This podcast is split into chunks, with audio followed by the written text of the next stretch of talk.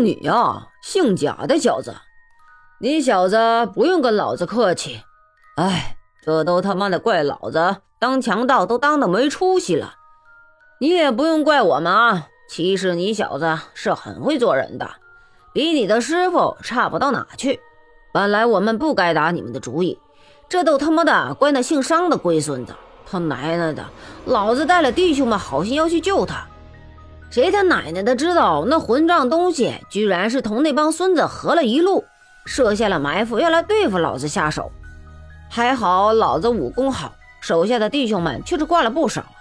乱石山是待不住了，正想要找点钱用，没法子，真他妈的是没法子。这可有些对你们不住了。刘家的管家这时节见了这帮人，个个凶神恶煞。刀枪足有两三百条，哪敢张开自己的嘴来说话？一想到这里，不仅怨恨起家主了。你倒好，带个几个女人，自己图了舒服，坐了只船，从运河就走了。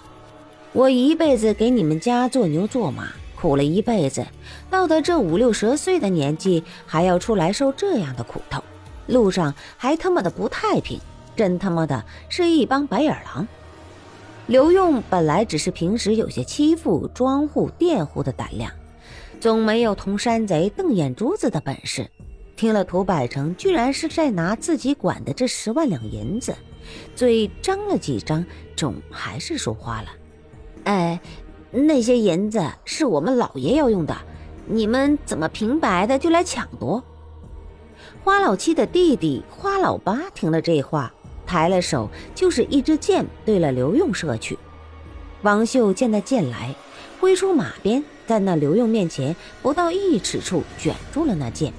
贾充忙道：“涂寨主，这位是刘管家，没同我们道的朋友们打交道过，还请不要同他一般见识。”涂百成点点头：“好说好说，其实只看你们老头子的面子，我们也不该来动手的。”只是老子们吃了伤天刀那王八羔子的大亏，手头紧的真他妈的没话说了。呃，也好，老子看了以前的情分上，只要六成。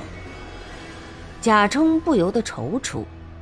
万寒冰最小的弟子林定却不顾了以前师兄们的教训，拍马出来喝道：“你们凭什么？”涂百成给他顶得一呆，随又笑了。好你妈个不识相的小子！老子凭的就是现在比你们强。贾充喝道：“小师弟，你做什么？小孩子不许来管大人的事！你给我退下去！”涂百成冷笑着没有说话。不想那林定性子是极硬，大师兄，他们这也太气人了，怎么就能都由着他们？贾充一抖手，手里的马鞭就抽了林定脸上一记。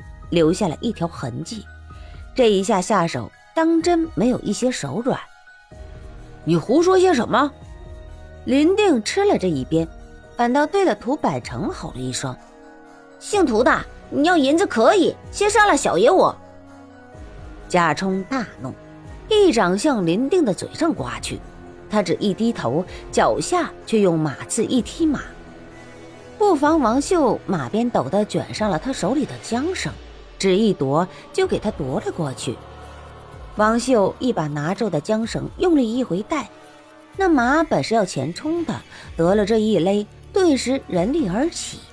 林定意外之外，还来个意外，哪想得到师兄们是为了自己好，心头正自气愤，人却从马背上落了下来。总算平日练得扎实。右手在马背上一推，借力一个鹞子翻身，稳稳地落在地上。涂百成已是大声喝道：“好小子，给老子滚过来！”万门众弟子还不及出声，林定只是看了那数十把，对了自己的强弓一正，便向涂百成走了过去。你便准的？方圆道：“林师弟，你回来。”你们他妈的给老子闭嘴！涂百成一声大吼，震得众人耳里嗡嗡作响，连着林中也立时惊起一片的鸟雀。贾充不敢再说话，只是向林定看去。指望他一回头瞧瞧自己的眼色。林定却死不回头。林定也被涂百成这一声吓得脸色惨白，根本想不到这涂百成居然有这样的威势。但他也只就是呆了两下，便回过了神。你要怎的？刘用也给吓得差点滚下马来，抱住了马脖子，再不敢说话。涂百成得意洋洋的道：“小爷，只要你老人家接得住你家寨主爷，老子我三招，老子马上拍了屁股滚你妈的蛋，过来吧。”